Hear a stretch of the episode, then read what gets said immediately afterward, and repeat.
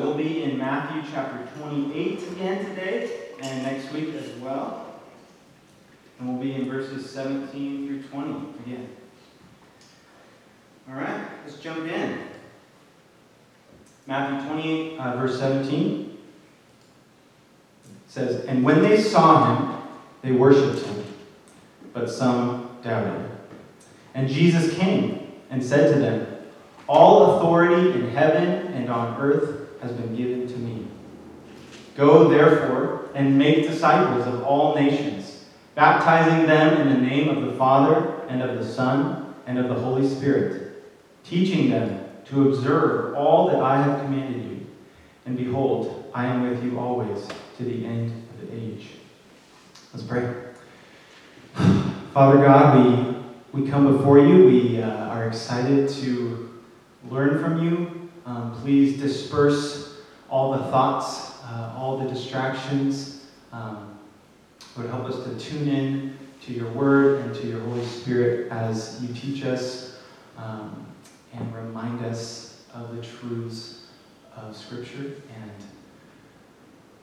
help us to uh, receive all that you have for us today. Please use um, all the words that come out of my mouth uh, for the glory of Jesus Christ. In your name we pray. Amen. All right, so today uh, is the third week of four that we have been diving into the Great Commission. Uh, we've called this series One for All uh, Jesus and the Four Alls of the Great Commission. And uh, we get those four alls from verses 18 through 20, where Jesus claims one, all authority. Uh, and then he says, Go and make disciples of all nations. And then he says, baptizing them and teaching them to observe all that I have commanded you. And then he finishes by saying, And I am with you always. And so we've been looking at each of those four all statements and kind of the significance of each one. Uh, the first week we talked about Jesus having all authority, not only in heaven and on earth, but also in our own lives, in our own choices, in our own plans, uh, in our day to day lives. And we talked through how, you know, like in verse 17, having doubts in that process, having hesitations, having wrestlings and waverings uh, is normal. and it happened to the first disciples, and it happens to us. And that is normal and necessary to work through. Um, but ultimately, that Jesus is worth it uh, and truly has something to share with everyone everywhere. And then last week, Andy taught that the message is to go to all nations. And yes, that includes Seattle, but it also includes every other nation. And that the going Jesus commands isn't optional.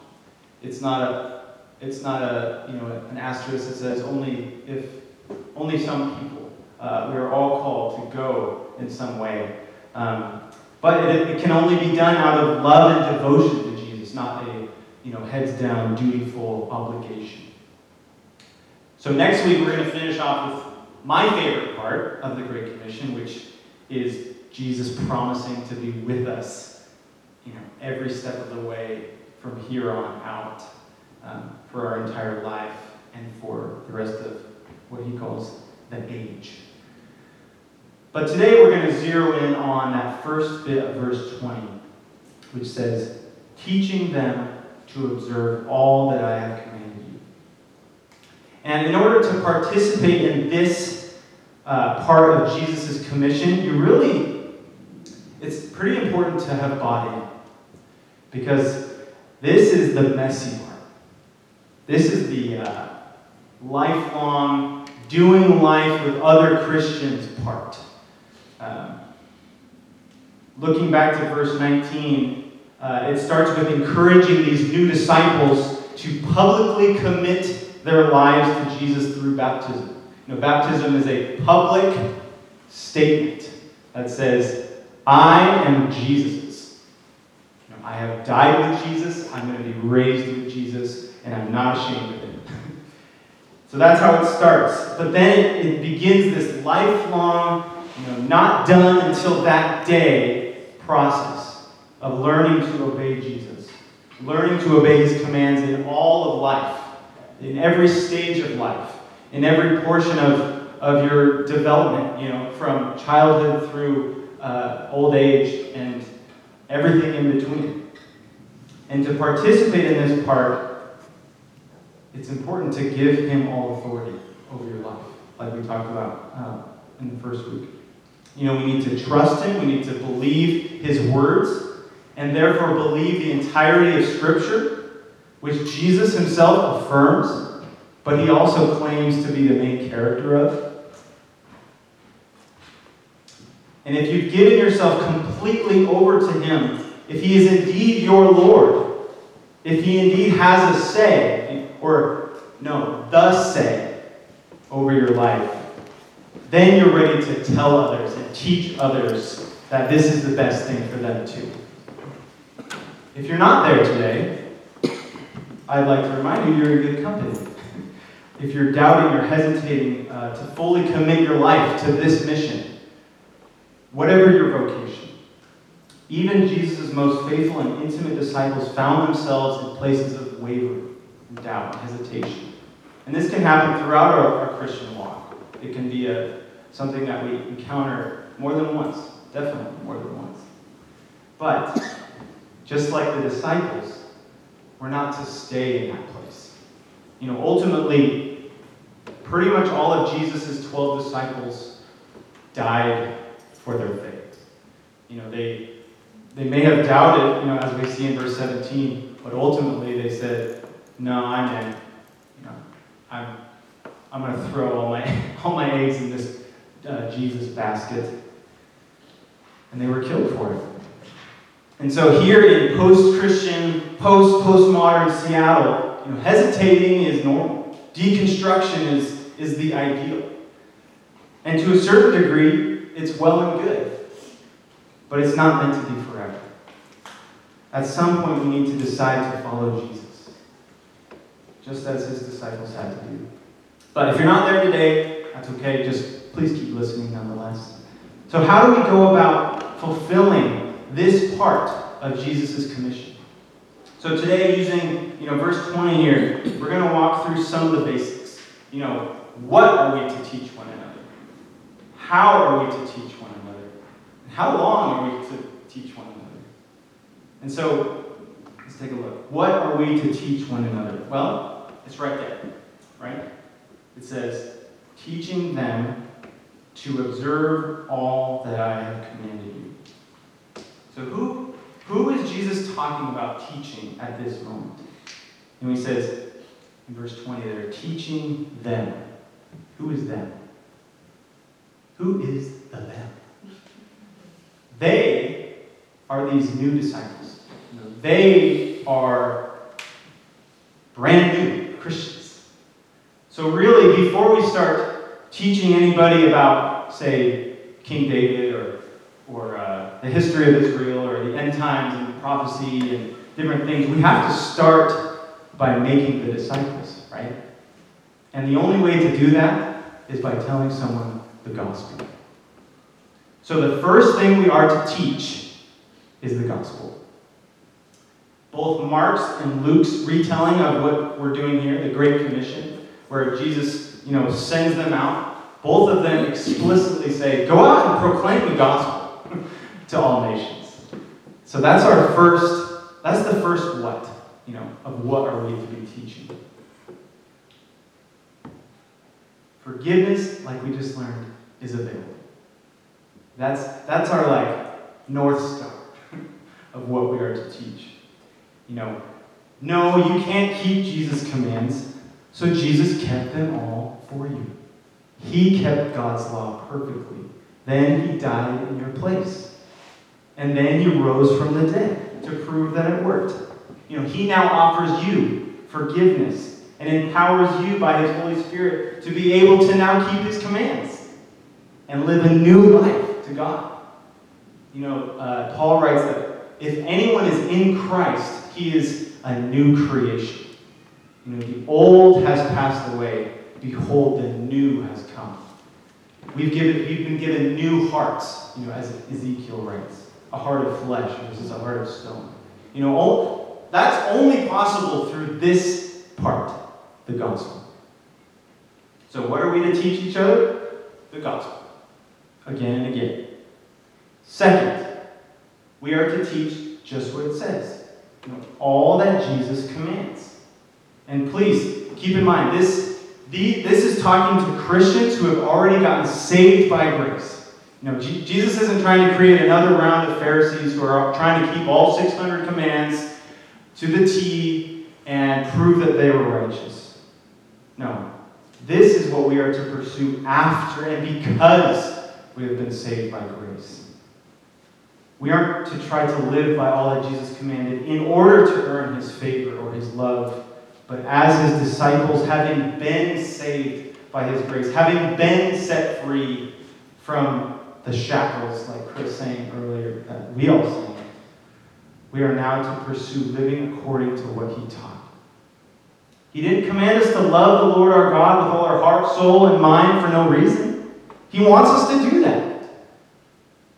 He wants us to do unto others what we would have them do unto us. He wants us to lay our lives down for our friends and even our enemies. He wants us to take up our cross and follow him. These are all commands of Jesus.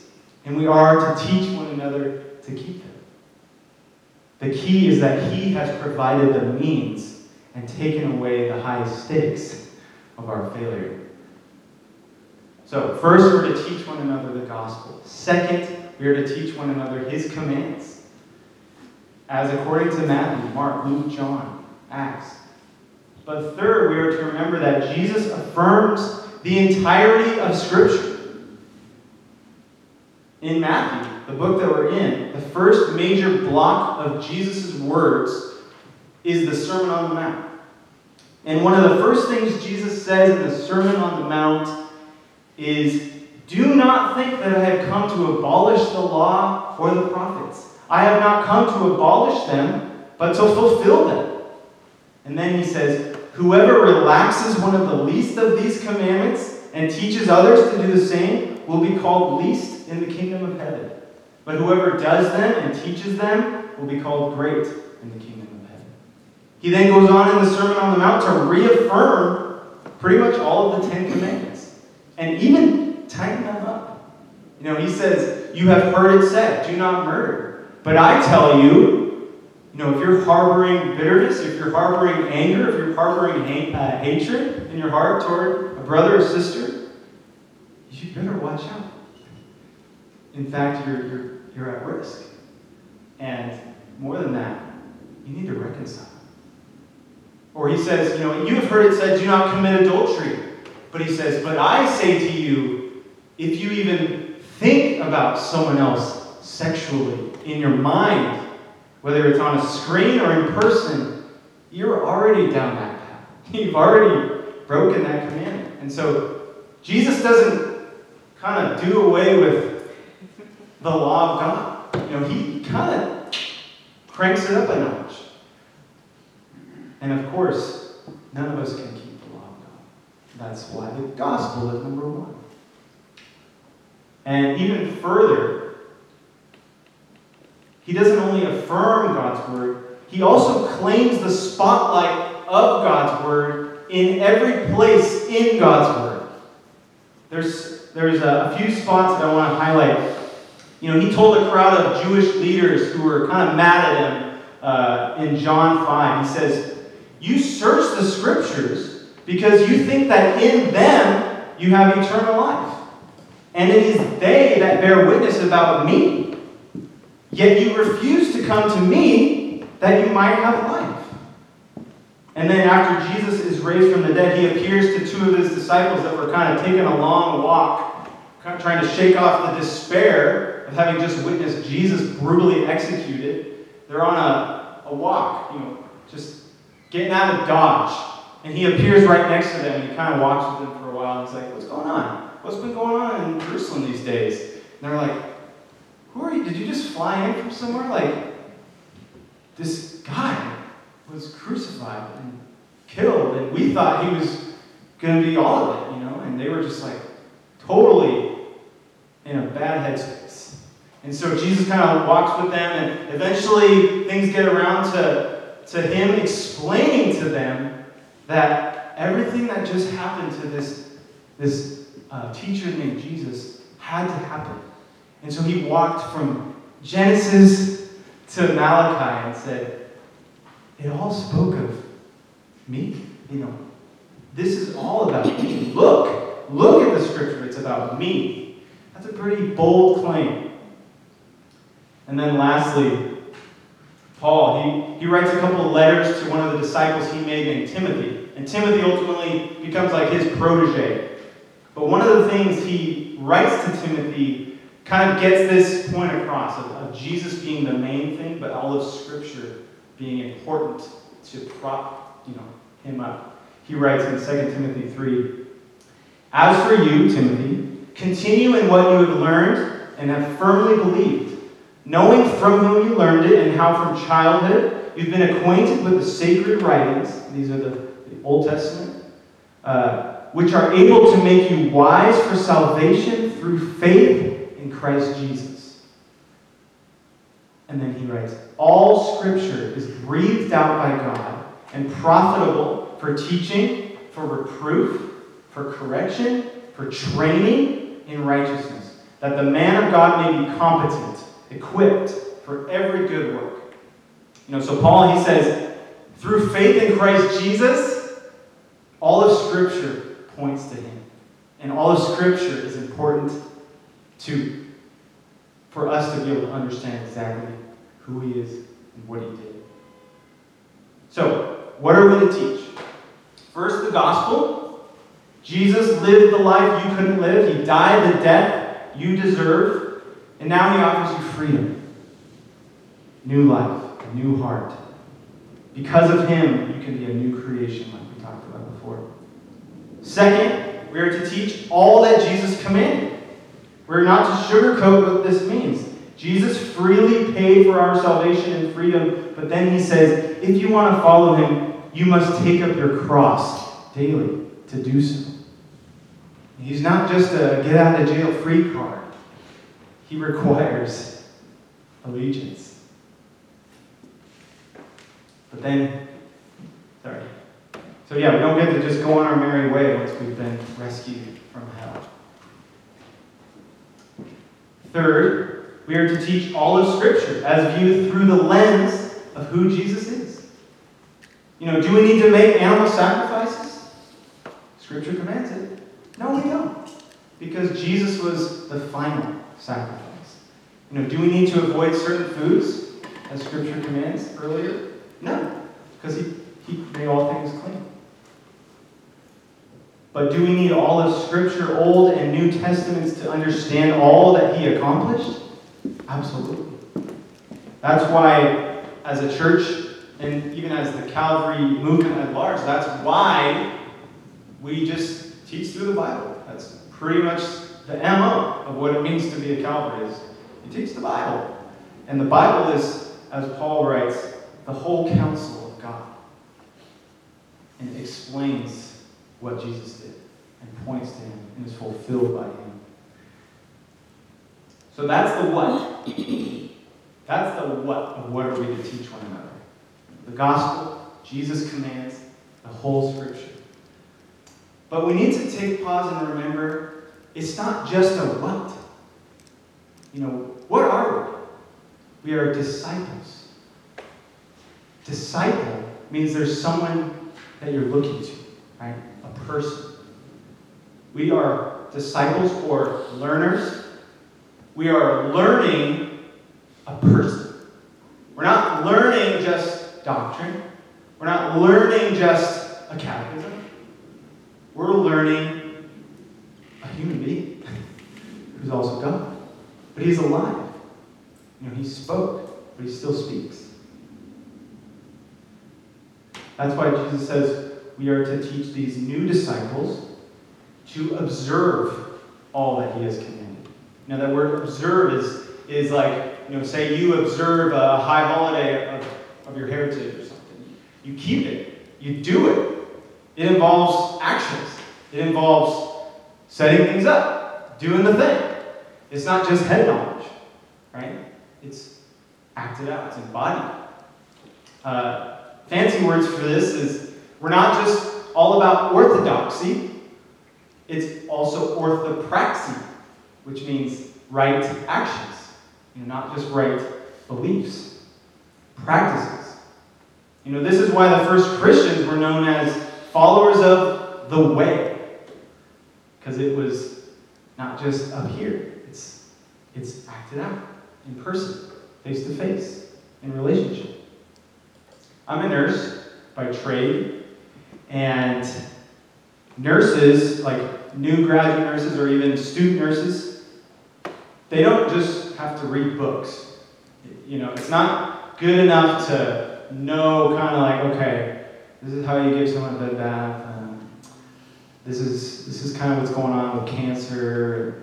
Okay, kind of get that. All right, I'm ready. No, it's the majority, at least half, is hands-on.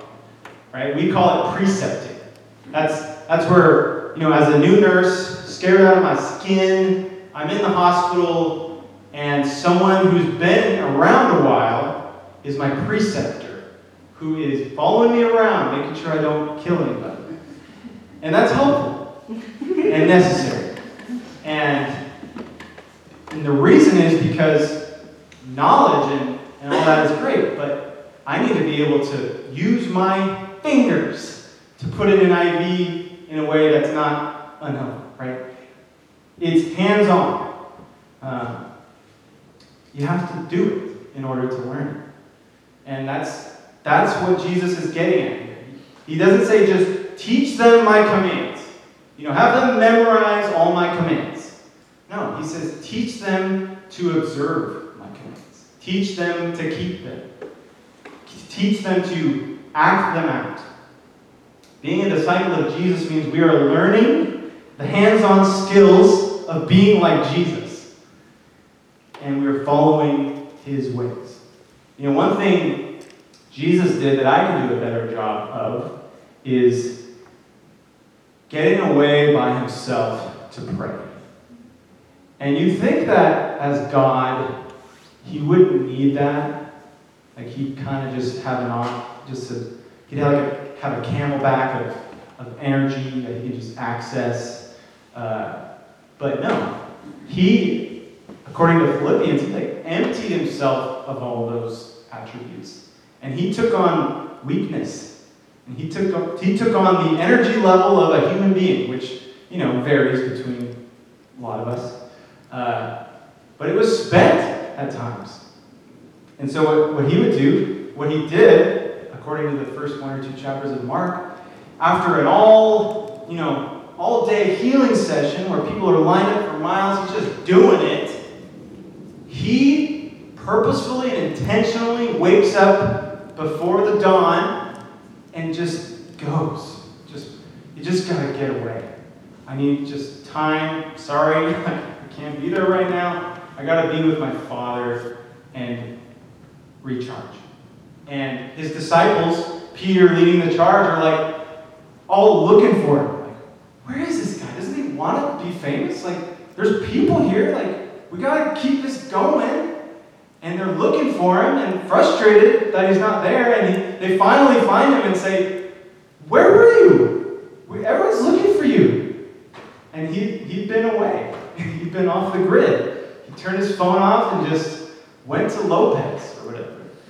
And he got away in solitude and silence, uh, Sabbath, uh, pause. He stopped, stopped everything because something else is needed right now. And we could, we could all learn a few things from that, especially as Americans, just busy, got the schedule, got the calendar, but Jesus did it, you know? And if he had to do it, we have to do it in order to be healthy disciples of him.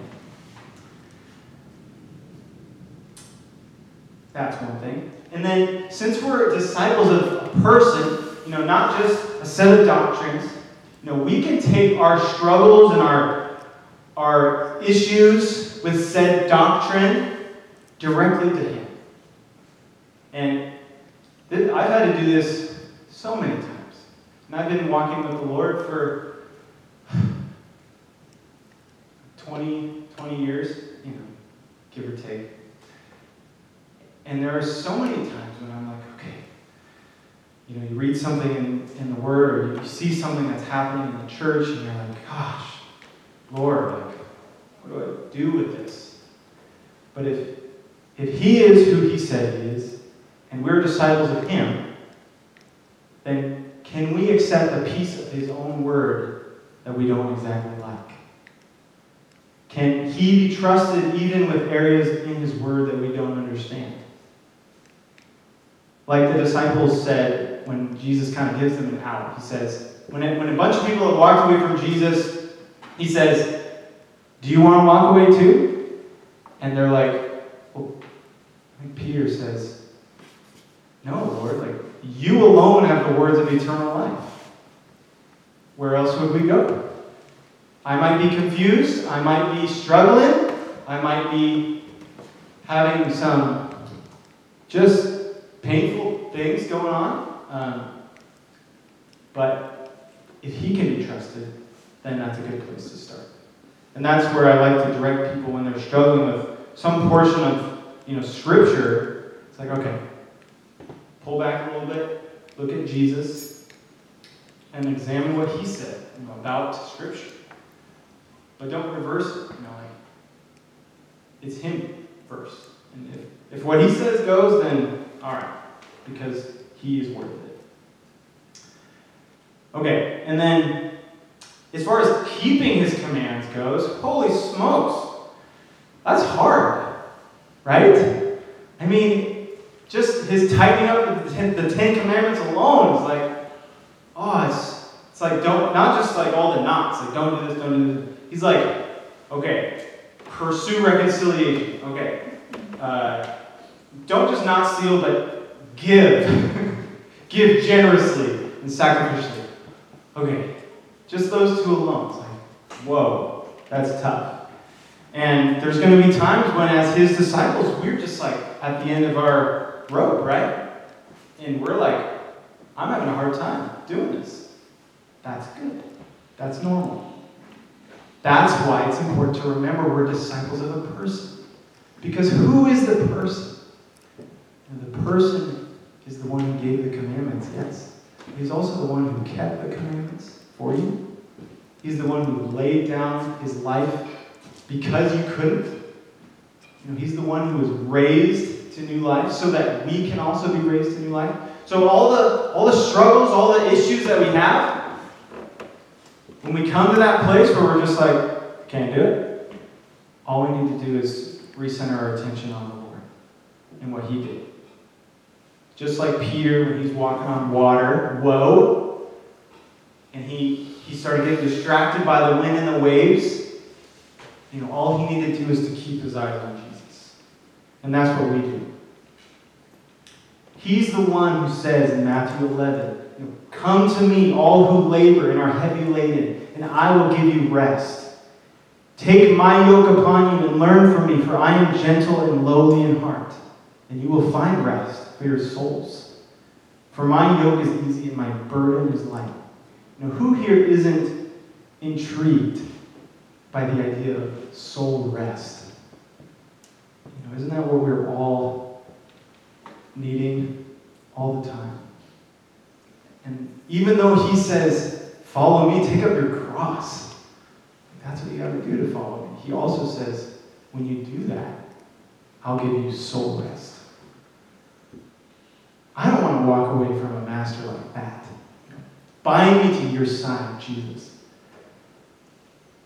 So there's a what, there's a who, but the question remains how.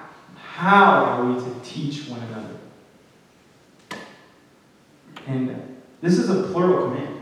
You know, he's talking to all of his disciples, and he says, Go and make disciples of the entire planet baptize them, and teach them to observe all that I have commanded you. This is a community project.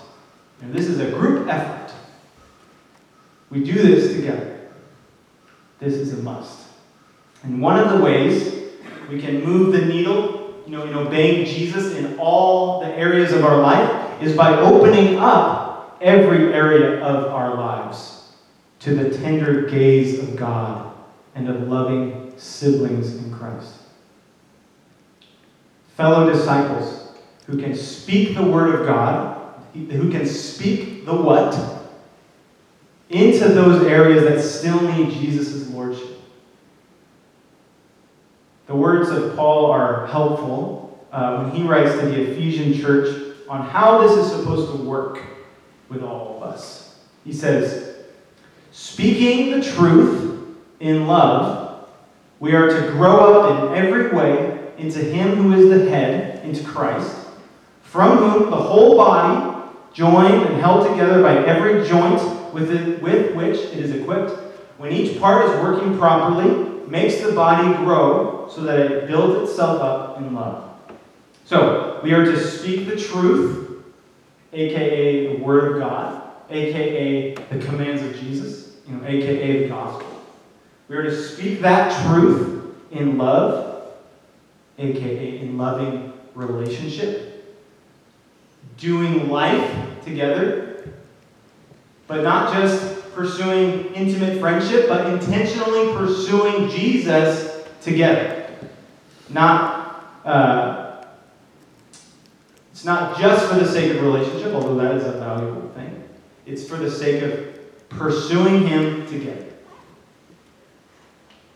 One of the most important moments of my life was when I was like 20 and we hadn't quite started this church yet, but I, so I was in college at Seattle Pacific, and but I was kind of still going back to my home church, Calvary Fellowship in Mountlake Terrace, and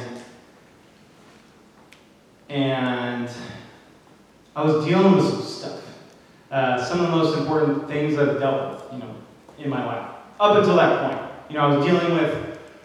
Uh, okay, here I am, an adult or kind of, but I have freedom to choose things now. You know, I'm not just supposed to get good grades in the classes that are told to me. That's not my job anymore. You know, my job is to decide what to do with my life.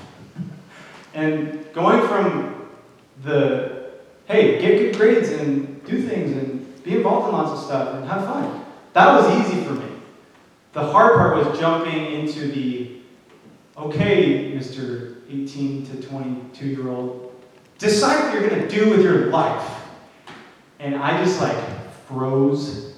Like, I had panic attacks, like literal panic attacks, because I had never to that day made, and I, I just feel so funny. It just sounds like it's not a big deal. But at the time, I had never made a big decision in my life.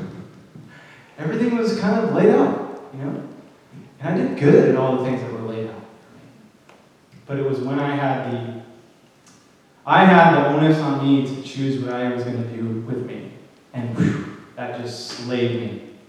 And, uh, and at the same time, I was dating my future wife, and uh, I, I also had some commitment issues, which was related to indecisiveness issues, which were related to the same thing I just said. Anyways, all that to say is God used, you know, two important decisions in my life that I had to make if I was going to keep on living, you know, what to do and who to be with. And he used that to just just make me know how much I needed him. Because I was going to just I was just going to have panic attacks for the rest of my life if I didn't do it. If I couldn't make that decision. And he never told me what to do. Um, ah, wish he would have done that. but he doesn't do that a lot of times. A lot of times he's trying to create in us, you know, some, to be someone who can make decisions. and that's not the same thing. So, anyways, I'm in the middle of that just torment, torrential being. And right in the middle of that, he puts me in this small group, you know, of men. It was led by my dad, and one of the portions of it was just everyone kind of gets a chance every couple weeks to kind of just tell what's going on in your life.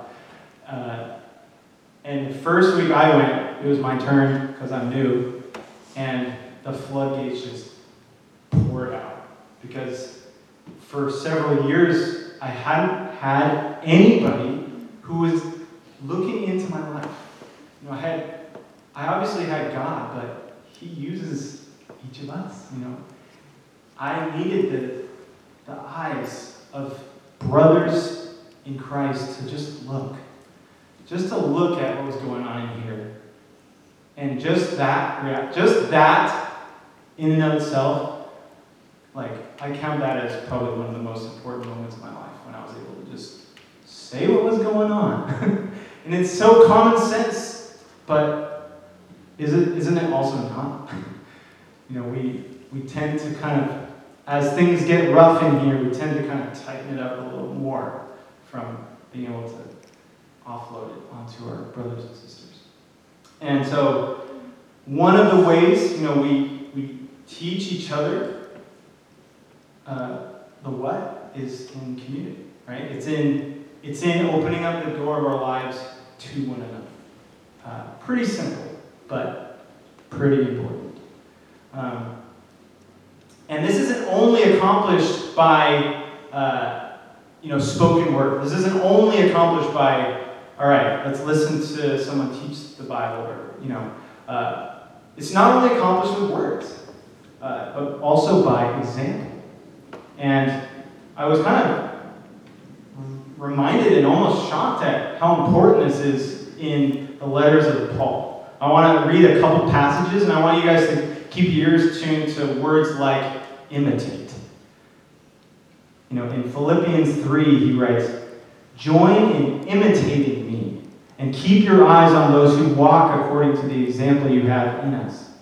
And then the next chapter, he says, What you have learned and received and heard and seen in me, Practice these things, and the God of peace will be with you. And then the letter to the Corinthians, Paul writes, Be imitators of me, as I imitate Christ. And then finally he writes, I do not write these things to you to make you ashamed, but to admonish you as my beloved children. For though you have countless guides in Christ, you do not have many fathers. For I became your father in Christ Jesus through the gospel.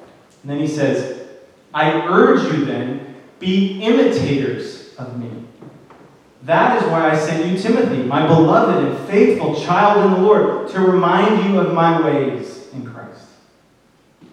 So this word imitate, it's, it's repeated throughout the New Testament. It, it gets across this idea of kind of like, you know, a new, uh, maybe a new HVAC technician or a new electrician or a new carpenter, a new nurse. These are on the job things that we learn. You know, it's not just about, you know, consuming true words. You know, it's about watching true actions. And you know, it's not just about the accumulation of solid teaching. You know, it's not just about how many sermon podcasts you listen to on a daily, weekly basis. This is about proximity to both mature believers, you know, like Timothy was in proximity to Paul, uh, in order to imitate them, in order to learn from them in specific ways. You know, how does, see, how does, you know, this older, more wise believer do things like summer vacations? How do they do that in a way that's glorifying to Jesus? Or, you know, how does this other uh, software engineer glorify Jesus at work? Like, how do you do that? That's part of what this means.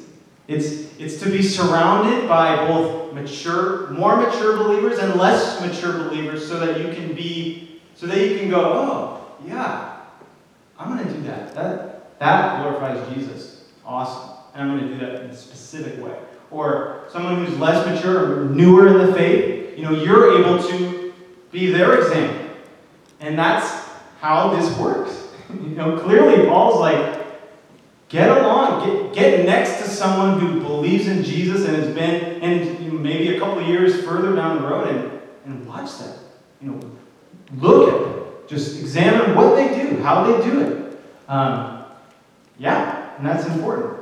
Yesterday, we were at a little outdoor baby shower thing, and it was kind of sunny. Yeah, it was sunny, but it was also like not that hot. And at first, you know, when we were planning it, we were like, okay, this is to be like beach day, we're to bring beach toys, yeah, sunscreen, the whole bit. But, you know, when it's like 67, you're like, oh, do I want to jump in the Puget Sound? Probably not. You know, I wish it was 85, then I would. Uh, but someone showed up, one of my old friends, and he was the only one that put on sunscreen. And as you can see, I didn't. Uh, I got burned in the face. But he did. And but when he was doing it, you know, you could tell everyone was like, oh. In our in our minds, we're like, that's a good idea. I know that's a good idea. I can assent to that truth. But did we imitate him like we should have? I didn't. and I'm paying for it. But we all know skin cancer is not good. We all know that. We all know you can get burned in overcast weather. But none of us put on sunscreen. But if you see someone doing it, you're like, oh, you're more likely to. Because you're like, I trust them. I think I'll do that, even though you already know. That's what this is. You know, this can't be done via podcast. This can't be done via Zoom. This is done in community. This is done face to face. This is done in life, doing it together, as Andy definitely mentioned last week too. So, we talked about the, the what, which involves the who. We talked about the how a little bit. And lastly, how long? so, Jesus has given us uh, some things to do, some, some ways to grow. Okay, I get it. How long are we supposed to be doing this? And he follows up this part of the command, you know, in verse 20. He says, teaching them to observe all that I have commanded you. And then he finishes out, and behold, I'm with you always to the end of the age. So, this means that this is what we are to be about until the end of the age. You know, a couple of years ago, we crafted, and definitely didn't implement as well as we should have, but crafted a vision statement, you know, that said, we are going to be a church that grows mature disciples of Jesus by speaking God's word in loving relationship to each other and to our neighbors. And that was kind of our little nutshell thing. Because that's kind of what we got with, with this passage. Like, this is what we are to be about. As the church of Jesus, we are to be about teaching one another in close community what God loves and what God wants and what God says. And we're to bring people in in the process, right? So that's what we are to be about for the rest of our lives. Notice Jesus never gives us sort of the go ahead to move on to bigger and better things. You know, he's not like, all right, when you've gone through the Bible um, 20 times, like, all right, move on to some other things. No, he doesn't give us uh, the go ahead to move to more culturally vogue methods of self improvement or, or improving our world. No, this is his prescription to accept the gospel for ourselves, then to share the gospel with others, then, in the context of loving relationship, to set about learning and learning and learning for the rest of our days just how much that gospel has accomplished and can accomplish in us and those we love. And at least our church, we're never going to move on to anything else. Because this is what the Lord has uh, given us to do. So, what has He given us to do? He's given us to go, therefore, and make disciples of all nations, baptizing them in the name of the Father and of the Son and of the Holy Spirit, teaching them to observe all that I have commanded you. And behold, I am with you always to the end of the age. Amen. Let's pray.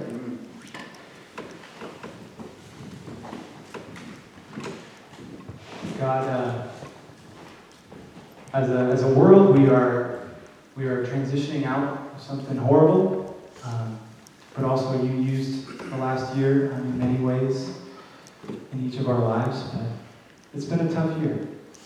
And so as we, as we transition out and in to what you have for us in this next season, um, I wanted to say thank you for giving us marching orders. And thank you for not only accomplishing all you accomplished, Jesus, you also invited us to get to, to partake, you know, to, to jump in, to, to cut our teeth too, you know, on the, the most important task you know, any group of people has been commissioned with. And as a church, Lord, as we enter the summer, as of this week, and approach the fall, um, please just continue to uh, excite each of our hearts to grow deeper uh, in your word, to grow deeper in uh, intimacy with you, in our, in our prayer closets on our own, but also to be excited about growing deeper with one another, you know, that we might be able to continually teach one another you know, how, how to keep your commands, Lord, how to go about our lives in a way that's glorifying to you. Thank you for all the ways you're already doing that, Lord. Thank you for the last 11 years of this church uh, seeking to do that. And we just look forward to the next season, the next months, the next year, the next 10 years as you continue to, to grow mature disciples of Jesus. Lord, help us to, to be about that business. We give you, uh, give you our lives afresh. Lord, for any that are that are in tough places right now, um, who you know who could be just in in times of decision making or in times of intense trial. Uh, Lord, we pray that as a body we'd be able to to prop one another up, um, or that we wouldn't flee to isolation um, in the hard times, but we'd be able to bravely uh, open the door of our lives to one another Lord, give us by your Holy Spirit the love and the care and the gentle, tender uh, gaze that you want to give us toward one another. Lord, please bring more people to you uh, in this neighborhood, in this city. Lord, we all have people who we love and care for um, who don't know you, who don't seem to want, who just don't seem close. And I pray that this week you'd, you'd shock us, Lord, with, with open doors, um, open hearts, Lord, that we didn't think were open, and words that we didn't think we had, um, to be able to water those seeds and even plant and harvest. We give you the rest of our time together, and, um, and we just thank you for this beautiful day. Amen. All right, we're going to sing a couple more songs, and uh, at the end, we will have our benediction, but we'll also take communion together, which will be the first time, I think, a little bit. Um, I don't know if you did it last week. Anyway, we'll do that. Um, and yeah, it'll be great. Let's do it. It's about the end of the age. This is what's going to happen.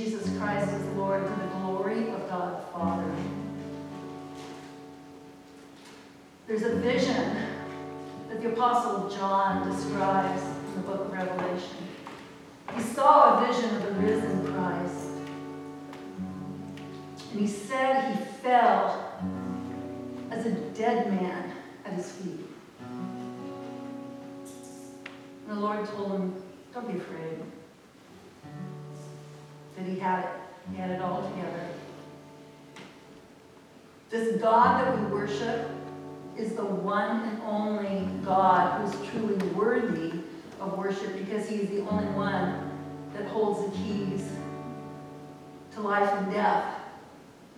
And in that day, in the heavenly of heavenlies, there's going to be a time when people go, Who is able, who is worthy to open this scroll that contains the judgment, that contains the book of eternal life?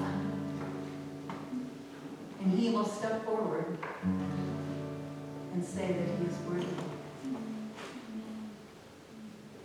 You know, sometimes I feel like the world is spinning out of control.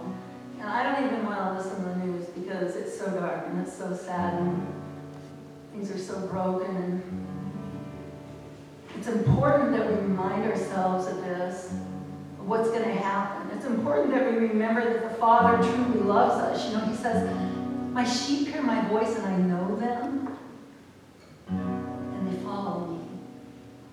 And I give them eternal life, and they will never perish. And no one will snatch them out of my hand. No one's going to snatch you out of the Father's hand. He says, My Father has given them to me is greater than all, and no one is able to snatch them out of my Father's hand. I and the Father are one. So today, if you have struggles, if you have doubts, I encourage you read read parts of Revelation where you'll see the vision and where you'll realize that love is so deep and that no one will ever pluck you out of his hand, no matter how dark the world gets.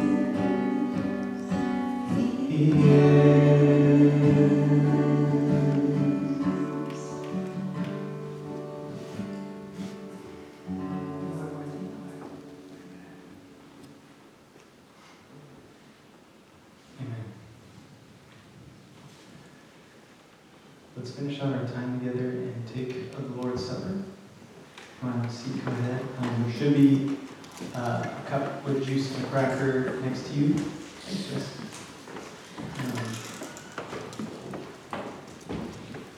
something I think that applies to today of when, what Paul said about the Lord's Supper is that every time we do this together, he says, we proclaim the Lord's death until he comes. And that's basically what we just talked about the whole day, the whole morning. We are proclaiming the truth of Jesus, the gospel. Not only to ourselves, but to each other until he comes.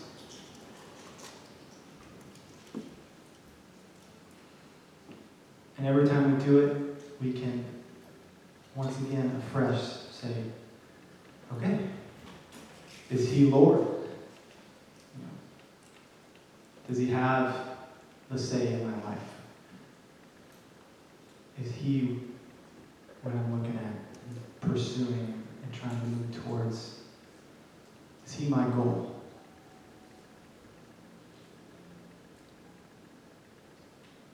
Is he worthy?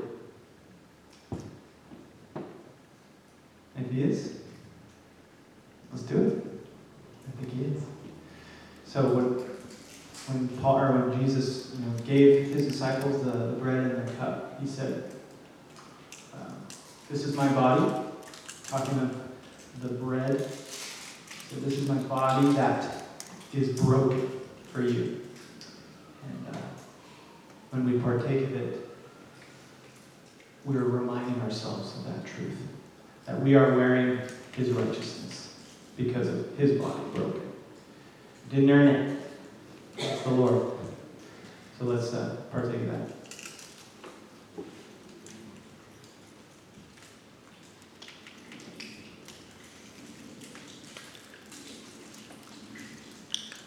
And then he said, when you take the cup, uh, this is the blood of the new covenant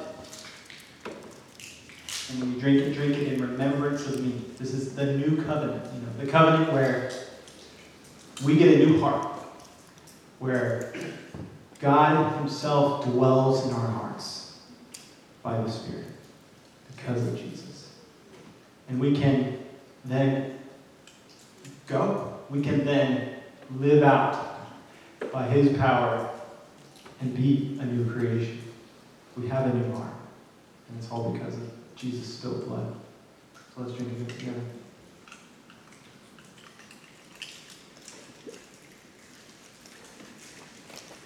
Amen. Lord, we, we give you ourselves. Lord, we give you our lives. Um, Lord, please remind us uh, with your word, uh, by your spirit, with one another. Um, and help us to tune in to what's really going on here uh, tomorrow morning when we wake up and beyond. In Jesus' name. Uh, Steph's going to give us our benediction and then we'll, we'll go.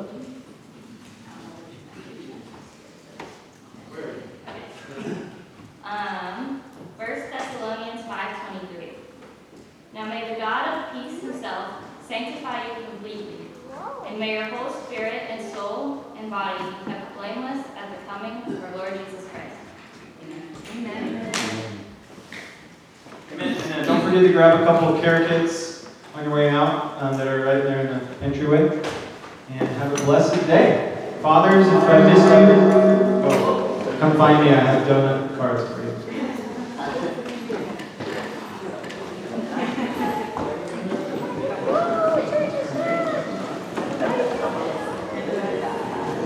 Hey, whoa! Oh, Cindy. Look at